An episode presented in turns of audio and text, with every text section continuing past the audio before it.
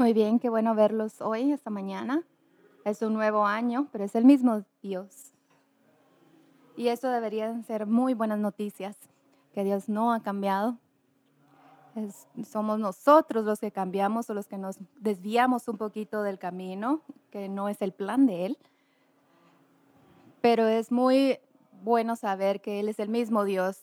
Y hace unos domingos yo les compartí desde que el año comenzó, les hablé un poquito y les di un reto basado en la dirección de nuestra disciplina. Para clarificar, cuando yo hablo de la dirección hacia dónde vamos nosotros, nuestra vida y la dirección de nuestra disciplina, la disciplina espiritual, eso es bíblico. Y eso nos da un alinea- alineamiento con quienes somos y cómo caminamos con ellos. Y sí, es un nuevo año, pero es un mismo año, mismo Dios. Y la motivación tiene que ser esa. Tenemos que hacer lo que Dios está haciendo, esa disciplina, esa disciplina espiritual en nuestra vida. Es una dirección bíblica. Hablamos de Pablo, como él estaba mal en su espíritu. Y Jesús nos recuerda que en su casa debería ser la casa de oración. Así que, ¿cómo se vería eso para nosotros de ser personas de oración? Hombres y mujeres.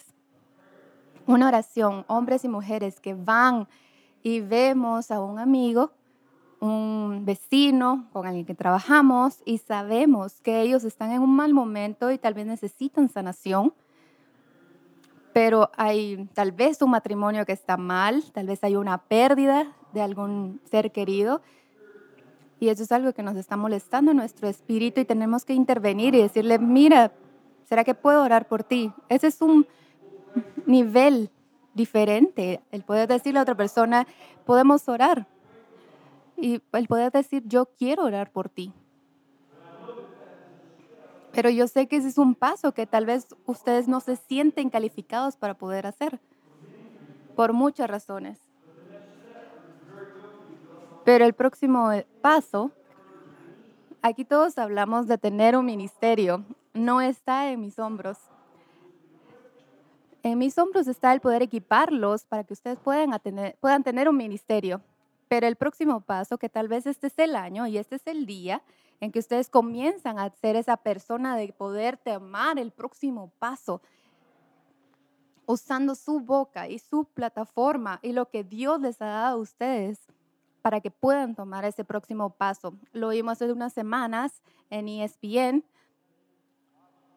con Don Lovovsky, que vimos que él estaba mal en su espíritu y él oró en la televisión nacional, que pudo, que pudo haber sido visto en todo el año. Y sé que lo pudimos ver en ESPN y yo sé que muchas personas se enojaron con eso, porque hay muchas personas que no están caminando con Dios y están más preocupados en darle publicidad al dinero. Y tal vez nosotros estamos no en la misma situación, pero él puso su trabajo en línea, su vida, lo que él recibía por dinero.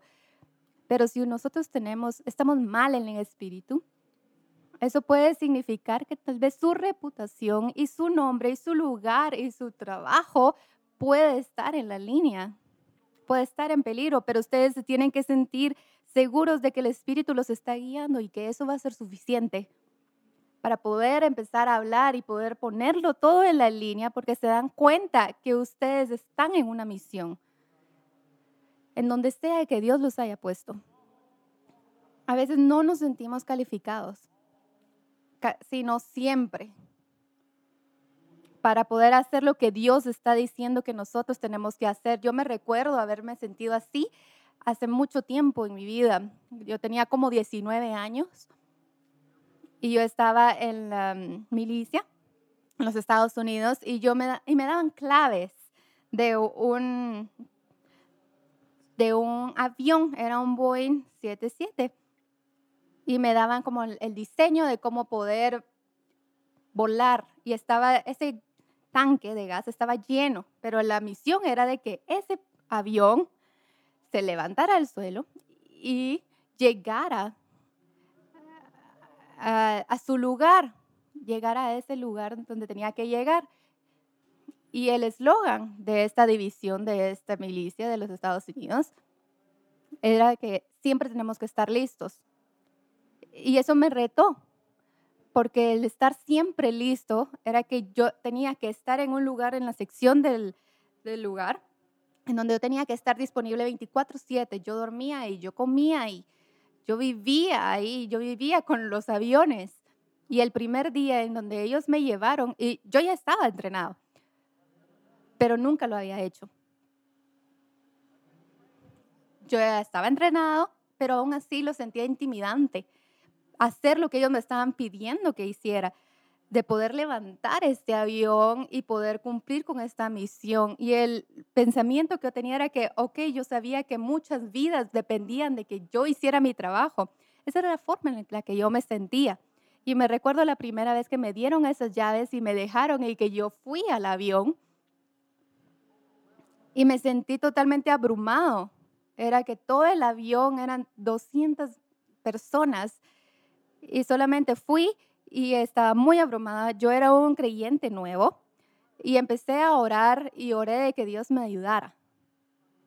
Porque el tema era que cuando nosotros oíamos este, este pito, esta bocina, esa bocina diría claxon, claxon, claxon, que era para alertar a todos nosotros. Entonces ese pensamiento era de yo no sé si eso es la verdad, yo no sé si era de la verdad, si estamos en la en guerra o solamente estamos practicando. Muchas veces era solo una práctica, pero igual la adrenalina está muy alta en ese momento porque tenemos que hacer el trabajo. Y ese primer día yo pasé un tiempo orando porque quería que Dios me ayudara, porque no era lo que yo quería hacer yo quería algo de administración, pero ellos me entrenaron para hacer un trabajo mecánico y yo ni siquiera sabía cómo hacer eso. Y me dijeron, no te preocupes, te vamos a enseñar cómo hacerlo. Y lo hicieron. Pero aún así eso no me dio la confianza. Y eventualmente yo oí esa bocina. Yo oí esa alerta y la adrenalina me subió y era mi oportunidad de ir y hacer y yo limpié todo, arreglé todo, preparé el avión, cargué esos motores y todos cargaron al mismo tiempo. Y luego me subí, cerraron el avión y mi trabajo en ese momento era, había terminado. Y yo estaba muy agradecido de poder haber cumplido con lo que me habían puesto y para lo que me llamaron a hacer. Incluso hasta como un creyente, la misión estaba cumplida, pero yo creo que Dios me ayudó y Dios me dio la confianza de poder cumplir con eso. Y esa es una historia que fue más allá porque yo terminé de no ser un mecánico a ser el modelo para cuando los inspectores llegaban y todas esas cosas. Y poder llegar a hacer una evolución. Y yo digo eso no para decirles que yo hice eso, sino porque yo dependí de Dios y que Él me puso y me equipó y que a Dios sea la gloria. Porque grandes cosas pasan, pasan.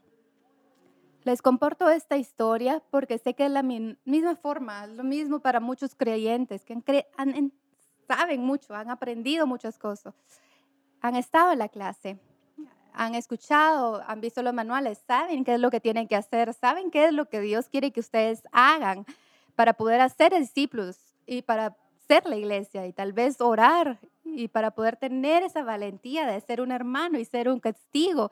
Pero aún así estamos congelados en nuestro camino y están orando de que Dios, por, no estoy ahí todavía, hay muchos sentimientos de que no soy adecuado para esto. Y hoy aquí estamos celebrando el Dios que es el mismo en un nuevo año y quiero compartirles hoy de lo que yo creo que es un ejemplo de nosotros llegar a un momento de no sentirnos adecuados para poder aceptar esa, esa mm, invitación con el rey, de poder caminar con él. Yo les comparto esta mañana, empezando en el segundo de Samuel, en capítulo 4. Como pueden ver, lo van a ver en, la, en las pantallas.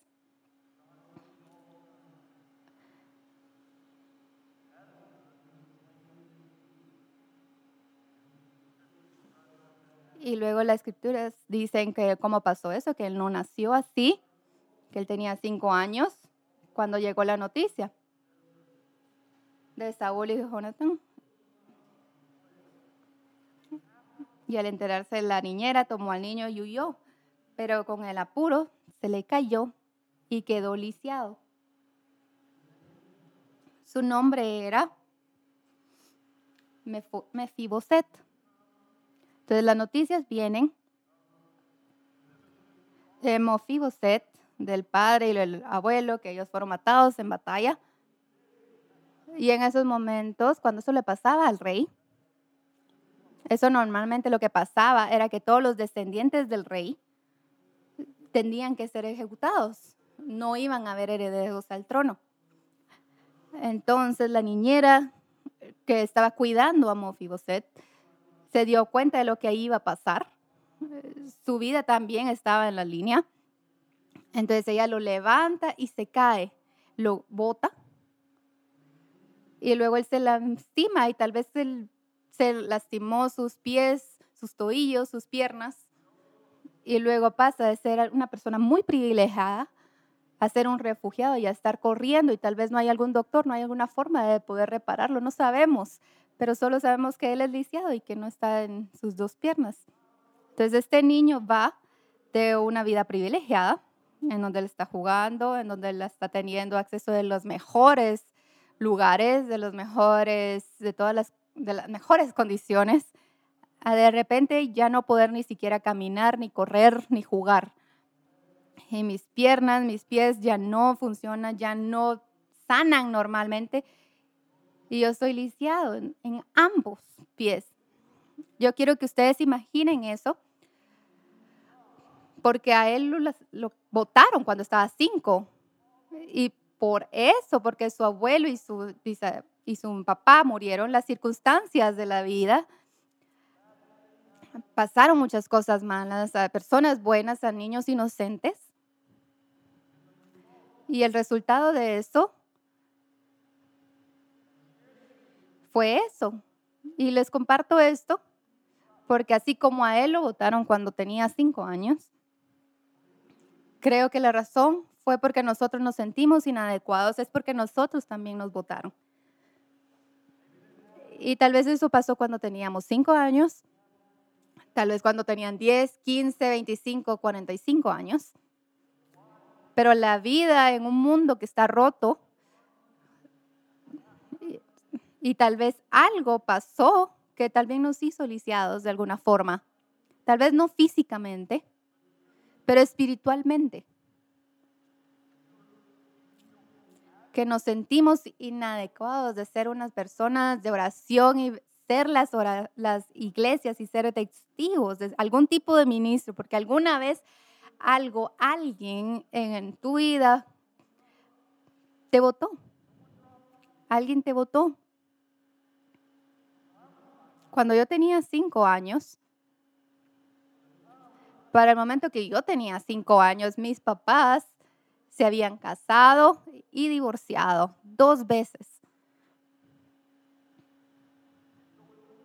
Entonces, dentro de esos cinco años, todo eso en medio, lo que yo no puedo recordarme es que era, lo que sí recuerdo era que era caos. Yo no recuerdo mucho, pero lo que sí recuerdo, y todavía tengo eso, es como una, es como una herida que tengo ahí, que alguien me lastimó muchas circunstancias de mi vida y que terminé viviendo y lo que algunas personas llamarían era que un hogar público, porque eso era lo que mi mamá podía pagar y era un lugar libre, pero con ese lugar también venían adicciones y drogas y una atmósfera muy loca. Entonces yo terminé con mis abuelos, gracias a Dios, y era un lugar muy diferente, un ambiente muy diferente. Pero eso significa que eso comienza con alguien que te lastima o te bota y eso comenzó conmigo a los cinco años. Y a veces todas esas heridas que tenemos es por algo que nosotros hicimos, que nosotros participamos en.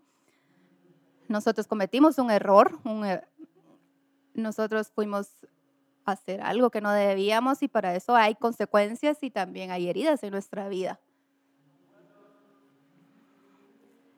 Ya sea que nosotros lo creamos o hay un resultado de nuestras acciones, o tal vez no es ni siquiera tu culpa, algo pasó y el resultado de eso es la vergüenza.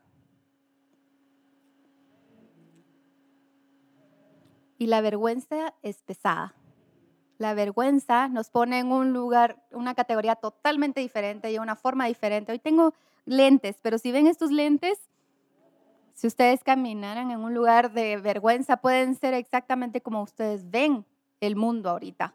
Ustedes no ven el mundo a través de un lente de gracia, sino un mundo a través de un lente de vergüenza. Y yo hablo muchas cosas locas de que ustedes vayan y oren por las personas y ustedes sean testigos y ustedes sean la iglesia y ustedes estén en misiones en la vida y que ustedes saben la posición, que eso es bueno. Porque en la teología, en papel, ustedes no pueden eh, dialogar conmigo. Yo personalmente no conozco a todos aquí que están aquí todavía, pero sí quiero. Pero con algunos que sí he hablado, todos eh, estamos de acuerdo que posicionalmente podemos decir que yo soy un hijo de Dios.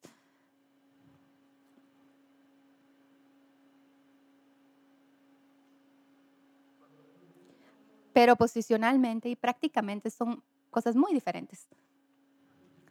Porque nosotros no nos podemos mover de una, de una posición a una práctica, porque tal vez nosotros estamos operando de un lugar de vergüenza.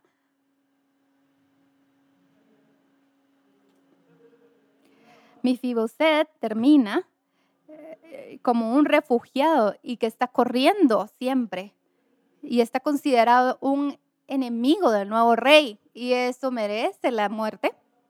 Y luego él termina en un lugar muy malo. Eso significa que, eso no, que él no tenía un pastor. Es un lugar desierto, desértico, que no había nada.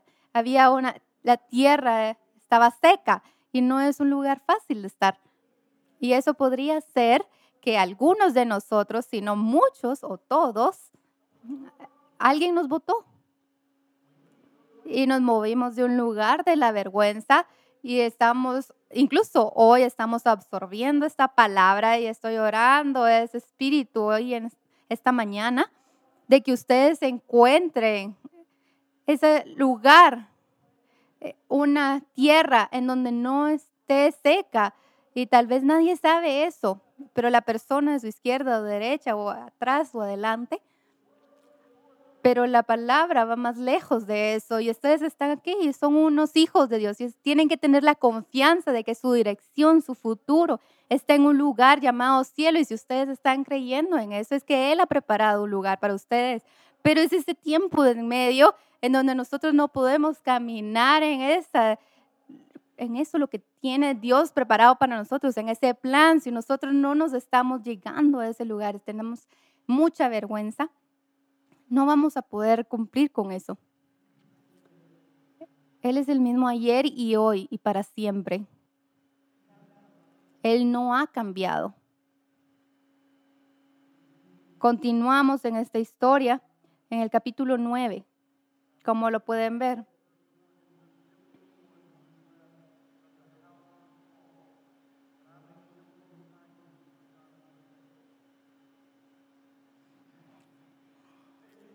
David estaba caminando en una, en una ley de, de amistad. Él hizo este, esta ley con su amigo Jonathan y luego le dijo, después de conquistar el mundo alrededor de nosotros y poder tener mucho éxito, yo sé que Dios le puso en su corazón, ¿qué puedo hacer? Estoy caminando. Eh, recuerdo a mi, a mi amigo Jonathan, recuerdo su amabilidad y hablando sobre la guerra y es un corazón muy amable, muy gentil. Esa es la forma en la que Dios todavía trabaja. es el mismo Dios. Él pone tu nombre y tu cara en el corazón de otra persona. Muchos de ustedes están pidiendo ese favor en, su lugar de trabajo. Nosotros no tenemos que sonar nuestra propia bocina, nuestra propia alarma, sino que nosotros podemos orar y un Dios que te conoce y te llama por tu nombre, puso tu nombre en el corazón de otra persona para que ustedes puedan estar en el lugar en donde ustedes necesiten, para su propósito, para ese reino, para que el cielo venga a la tierra. Y algunos de nosotros somos misionarios. Eh, ¿A dónde va el próximo apoyo? ¿A dónde vamos? Y les estoy diciendo ahorita que ustedes recuerden su misión de que ustedes pueden ser hombres y mujeres de orar de oración y pueden experimentar ese Dios que no ha cambiado, que pueden poner ese nombre en el corazón de otra persona para que ustedes puedan hablar con ellos. Yo experimenté esto esta semana. Yo estaba almorzando y estoy diciéndole todas las cosas difíciles que están pasando en mi vida y la persona que estaba enfrente mío estaba riendo. Y ¿por qué se están riendo? no hay nada chistoso aquí. Y ellos llegaron y me dijeron que Dios hace semanas eh, les había puesto en su corazón de poder dar este generoso regalo, de poder cumplir la necesidad exactamente que yo describí. Y ellos no pueden evitar sonreír porque ellos usaron, fueron usados por Dios, por su propósito, para poder ser generoso de las cosas que Él ya sabe. Ese es el Dios que nosotros conocemos. Ese es lo que significa de poder servir un Dios que no ha cambiado. Yo solo estoy en el versículo 1. En el versículo 2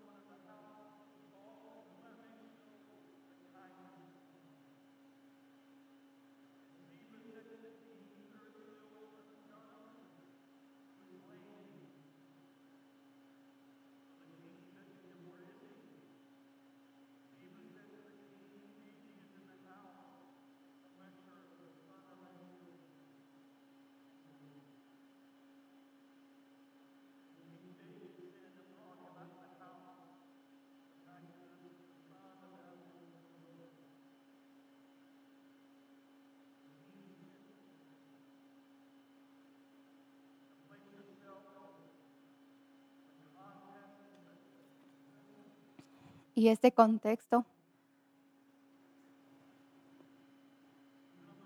es que él ha estado corriendo, él tiene su propio hijo, la escritura no lo dice, él ha estado corriendo más de 20 años. Y al fin le tocan a la puerta y vienen por él. Él sabe en su mente que él, que él lo van a ejecutar. Así es como funciona.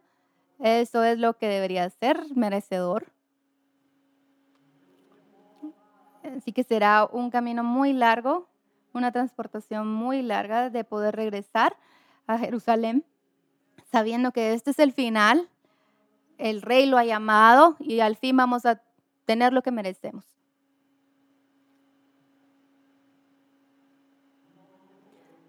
No siempre tenemos lo que merecemos cuando caminamos con el rey.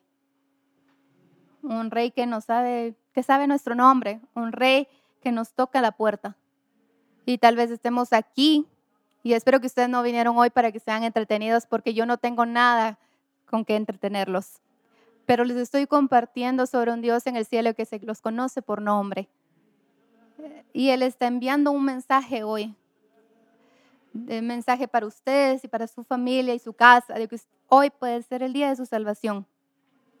Que ustedes esperan el juicio, ustedes han estado en ese lugar, ustedes han estado en ese lugar de vergüenza. Yo conozco un Dios que les está mandando un mensaje hoy de poder comer conmigo, de poder venir a mi mesa.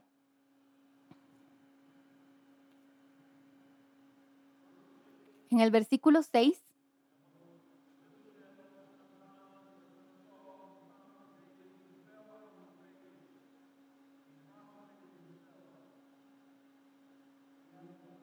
Tenemos una foto. A mí me gusta para los que aprenden visualmente. Él no puede caminar, está en sus dos rodillas.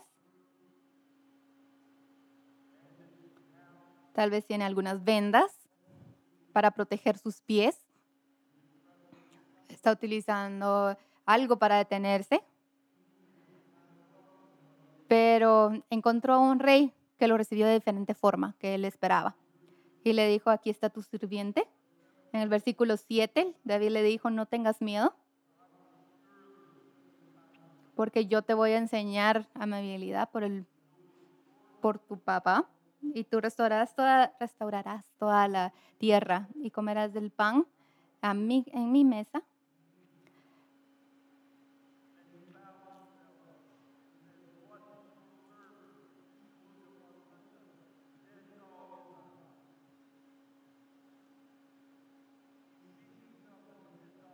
Él se ve como un perro muerto.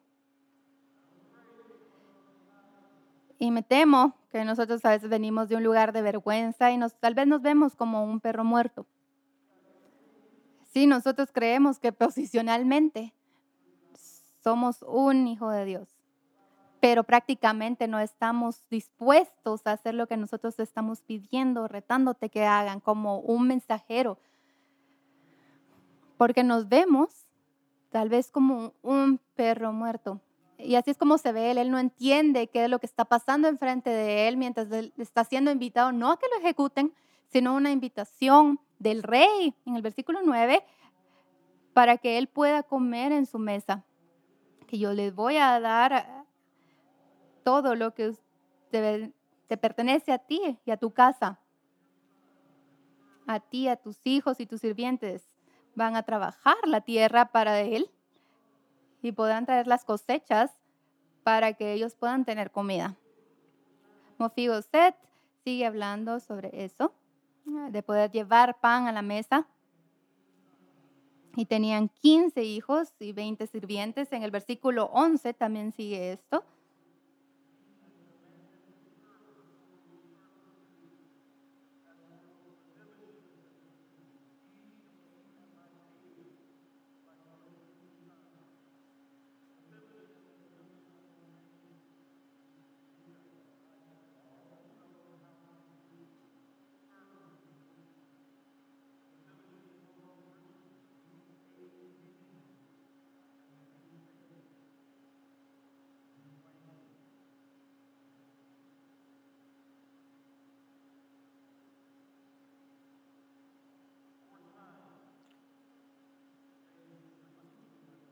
Cuatro veces le dijo a David que iba a comer en su mesa, pero uno de los hijos del rey, hijo o hija, tal vez podemos pensar que mientras leo ese capítulo, y tal vez gracias por esa palabra, pero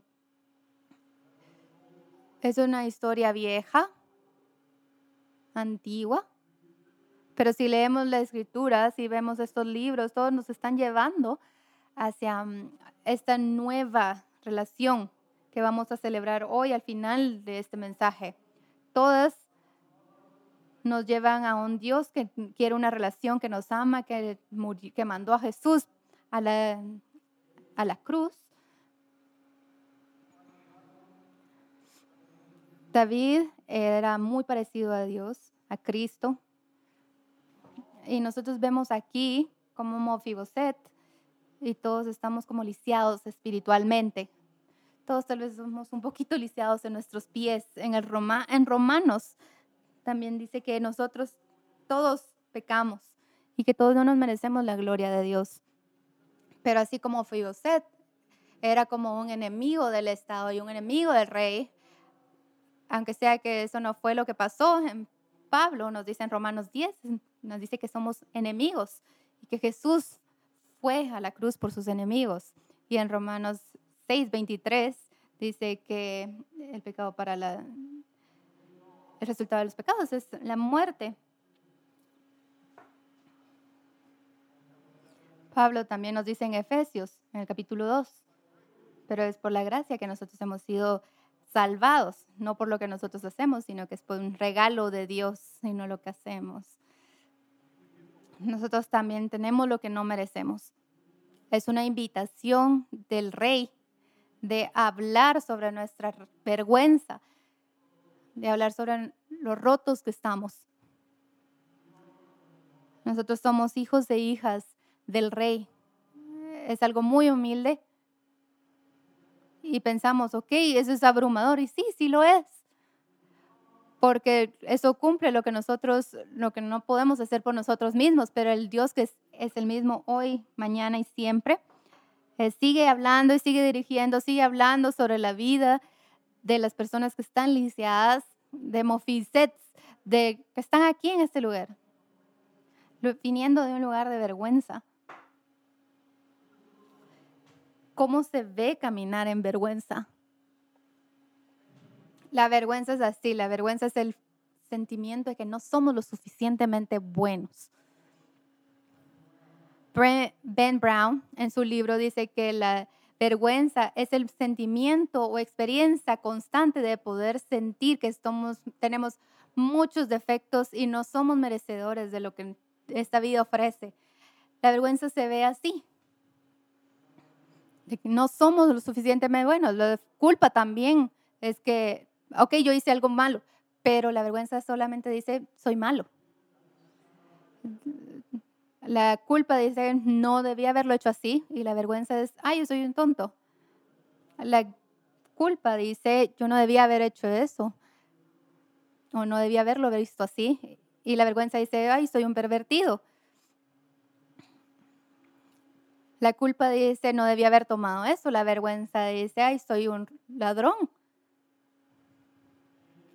La culpa es ser, ser arrestado por estar manejando bajo bebidas alcohólicas. La vergüenza dice, ay, yo estoy entre mis trabajadores, yo estoy con ellos viviendo. La culpa es la infertilidad. La vergüenza es el adulterio. La vergüenza es el divorcio. La vergüenza es la, moralidad, la inmoralidad sexual. La vergüenza es tener, es perder tu casa, tu negocio o declararte en bancarrota. Vergüenza es que te, que te denieguen la tarjeta. Vergüenza es no ir a un colegio o no tener limpia la casa siempre. Es un lente o se puede convertir en un lente en el que nosotros nos vemos y nos vemos que no vamos a ser suficientemente buenos para nuestros padres, para nuestros hijos, para nuestros esposos o amigos. es una vergüenza que se multiplica cuando estamos solos. Y debería ser constantemente lo opuesto, deberíamos estar más cerca de las personas porque nos llena de rabia y nos irrita y nos molesta. Nunca estamos presentes porque siempre estamos enfocados en nosotros. Y nuestro corazón, nuestra mente nos dice que estos somos los que realmente somos posicionalmente hijo de Dios, prácticamente, o en la práctica, corazón, mente lleno de vergüenza, viviendo en ese lugar desértico. Pero tal vez escuchar la invitación del rey. Vengan a comer a mi mesa. Y no solo una vez, pero siempre. Siempre, para siempre en esta vida y en la próxima. Pero la vergüenza pelea con esa tensión, la vergüenza continúa de decirnos que eso es lo que nos define, lo que hicimos, lo que pasó o lo que nos pasó. Escuchamos la semana pasada, eh, anoche, en una película, yo compartí en mis medios sociales un link. Era algo muy eh, que iba a ayudar muchas personas esta película, porque muchas personas en la película que vimos fue como un documental, pero estaba ilustrado y hablaba sobre eh, muchas personas en esa película que algo les había pasado, alguien los votó a los cinco años. Ellos habían sido expuestos a algo sexual o algo les habían hecho, que habían sido abusados. Y era algo con lo que vivían y que causó mucho dolor en sus vidas, incluso cuando ellos estaban confesando ser creyentes y aún así podían, estaban operando desde un lugar de vergüenza y no podían poder responder este llamado de ser un hombre y mujer de oración, de ser alguien que lleva a Dios, a las personas a Dios, de poder celebrar completamente todo lo que Dios ha hecho. Sus vidas estaban definidas por la vergüenza. Cuando hay vergüenza, hay mucha energía para que nosotros tenemos que cubrir. Tenemos que proteger y que nadie se entere y algunos de nosotros somos muy nuevos aquí. Desde el primer día, esta es la idea de que nosotros tenemos que ilustrar y compartir con ustedes en la comunidad, que es algo muy real y muy transparente. Es una comunidad en donde nosotros estamos salvos de poder compartir y seguros de compartir con un amigo o alguien con quien oramos, alguien con que podamos compartir, preferentemente que sea hombre con hombre y mujer con mujer, para que podamos compartir si hay algún momento de vergüenza, si hay algo de algún lugar o de alguna forma que fueron votados en años pasados, ya si fueron cuando fue pequeños o cuando eran grandes. Si la vergüenza está viviendo en nuestro corazón y en nuestra mente, no nos está dejando avanzar. Entonces, ¿qué es eso en su vida que les está diciendo que no son lo suficientemente buenos, que no valen la pena?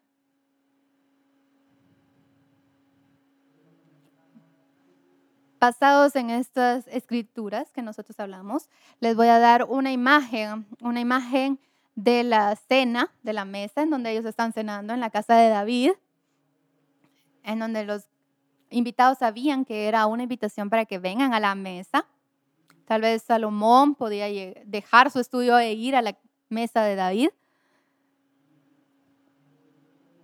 La familia de David, todos los amigos, todos los perfectos soldados y guerreros, ellos están yendo para poder ir a, cenar. Y también estaba respondiendo esa invitación. Tal vez podemos escuchar algún tipo de ruido mientras mi Fiboset llegaba a esa mesa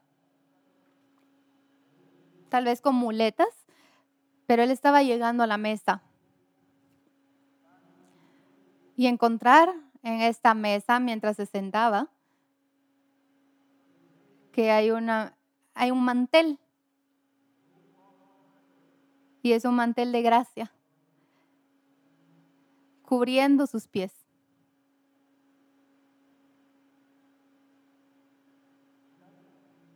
Está en la mesa del rey porque lo invitaron.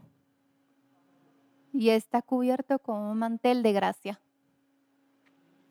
Ese mismo rey, el mismo Dios que es el mismo Dios que es ayer, hoy y mañana, que es fiel y está extendiendo la misma invitación a ustedes.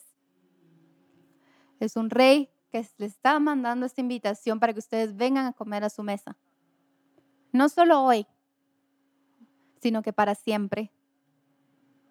Ese es el rey que conocemos, ese es el rey con el que caminamos, es el rey que me ha llamado por mi nombre. Y sí, a mí me votaron cuando yo tenía cinco años, pero yo seguía escuchando la voz de invitación de un rey.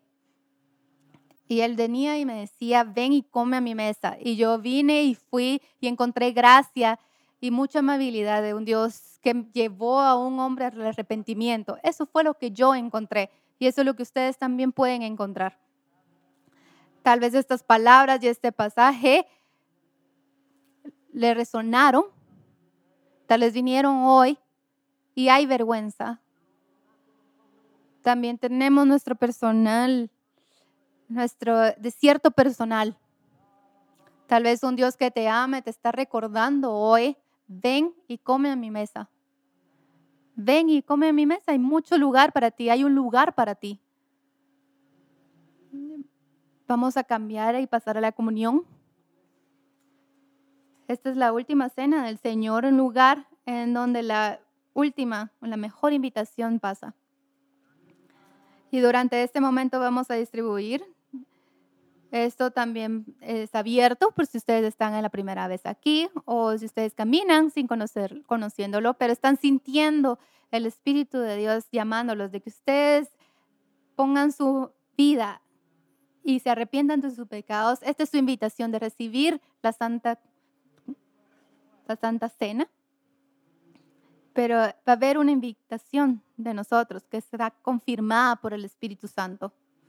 Si ustedes están aquí y necesitan orar, nosotros a veces puede ser abrumante, la vergüenza, la culpa, ustedes necesitan consejo y nosotros también tenemos eso en este momento con nuestro equipo de oración y también tenemos consejo a través de eso mientras ellos van a compartir un número que ustedes pueden mandar WhatsApp o un mensaje y nosotros podemos también aconsejarlos.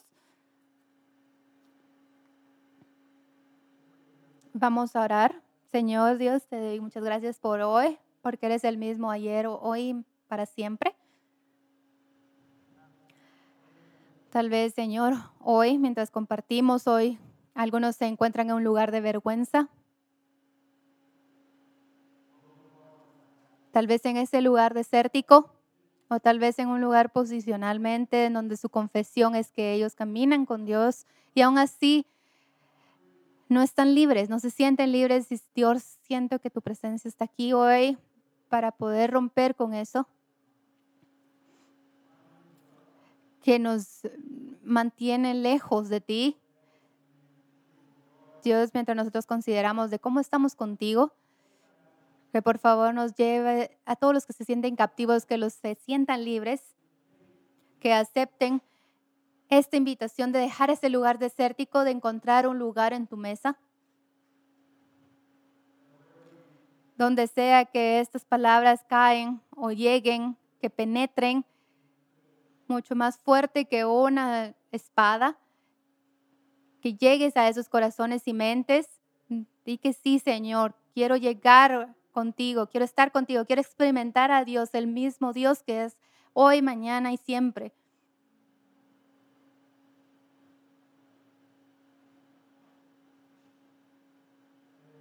Hoy los voy a invitar, si están aquí y quisieran participar en la invitación del Rey. Y si ustedes no tienen estos elementos, por favor, levanten su mano y les van a llevar uno. Solamente levanten su mano para que se los puedan dar. Una vez que ustedes tengan esto, el apóstol Pablo le dijo, vamos a hacer la comunión, es de que ustedes examinen a ustedes mismos. Ustedes, no a sus vecinos, no a sus esposos, no a su novio, no a novia, no a nadie. Es personal. Es una relación personal Así que mientras ustedes reciben esto, solamente bajen su cabeza y entren en un momento de reflexión personal, de examinar nuestro propio corazón y mente, de dónde estamos exactamente con el Señor. Si hay algo que les llamó la atención, tal vez han estado en un lugar de vergüenza y quisieran caminar en libertad. Yo creo que hay un Dios que hace ese milagro y Él milagrosamente los va a hacer libres a través de la oración para que ustedes se arrepientan en su lugar. Ustedes pueden hacer negocios con Dios hoy, encontrarlo, de ser preciosos con su alma hoy. ¿Alguien más que necesite? Por favor, levante sus manos. Si no, ellos van a cantar un ratito. Les voy a dar un poquito de espacio que para que canten. Y si ustedes necesitan oración, también pueden venir a orar. No sean tímidos, no tengan miedo. No se sientan intimidados. Aquí hay libertad. Saciemos el Espíritu de Dios. Seamos obedientes. Vale la pena mencionar mientras me recuerdo ahorita que estaba orando, en el lenguaje original de Mofiboset era el destructor de la vergüenza. Y hoy les pido, hoy oro, mientras nosotros entramos entre un pacto nuestra mente y un pacto con nuestro Señor, con el Jesucristo que hizo que nuestra vergüenza sea destruida, que nosotros podamos caminar en libertad hoy. Podemos caminar con el Rey y cenar en su mesa. Y todo esto es personal. Nosotros merecemos la muerte, pero nosotros caminamos en libertad. Porque nos dieron libertad. Y Dios, estoy muy agradecido de poder tener el pan que representa el cuerpo de nuestro Señor, que caminó esta tierra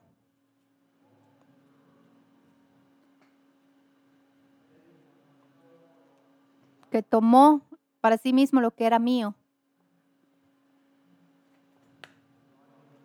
Su cuerpo fue roto.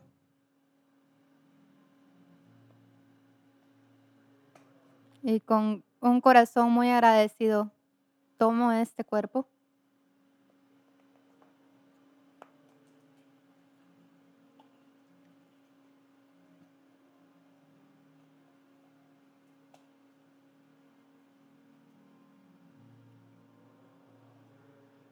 de que puedas lavar todos nuestros pecados. Nada, pero la sangre de Jesús. Y sí, estamos agradecidos, sí, estamos cantando en gratitud, porque tú hiciste como nuestro Salvador lo que nosotros no podíamos hacer por nosotros mismos. Y es por tus heridas que nosotros somos, sanos, somos sanos y sanados. Y, y que esta sanación llegue hoy a este lugar. Que haya sanación a todos esos lugares donde hay vergüenza. De poder caminar una nueva vida. Que estemos definidos porque somos hijos del Rey más grande, hijos e hijas. Y no solamente entendemos eso posicionalmente, pero también en práctica. Y nos vamos hoy de aquí caminando sabiendo eso. Que la vergüenza sea destruida hoy, en el nombre de Jesús. Que los pecados sean perdonados este día. Por el trabajo de Dios, de Jesús en esa cruz para que tu sangre fue derramada, para que nosotros tuviéramos ese perdón. Te amamos, Señor, y te agradecemos mientras tomamos de esta, de esta copa.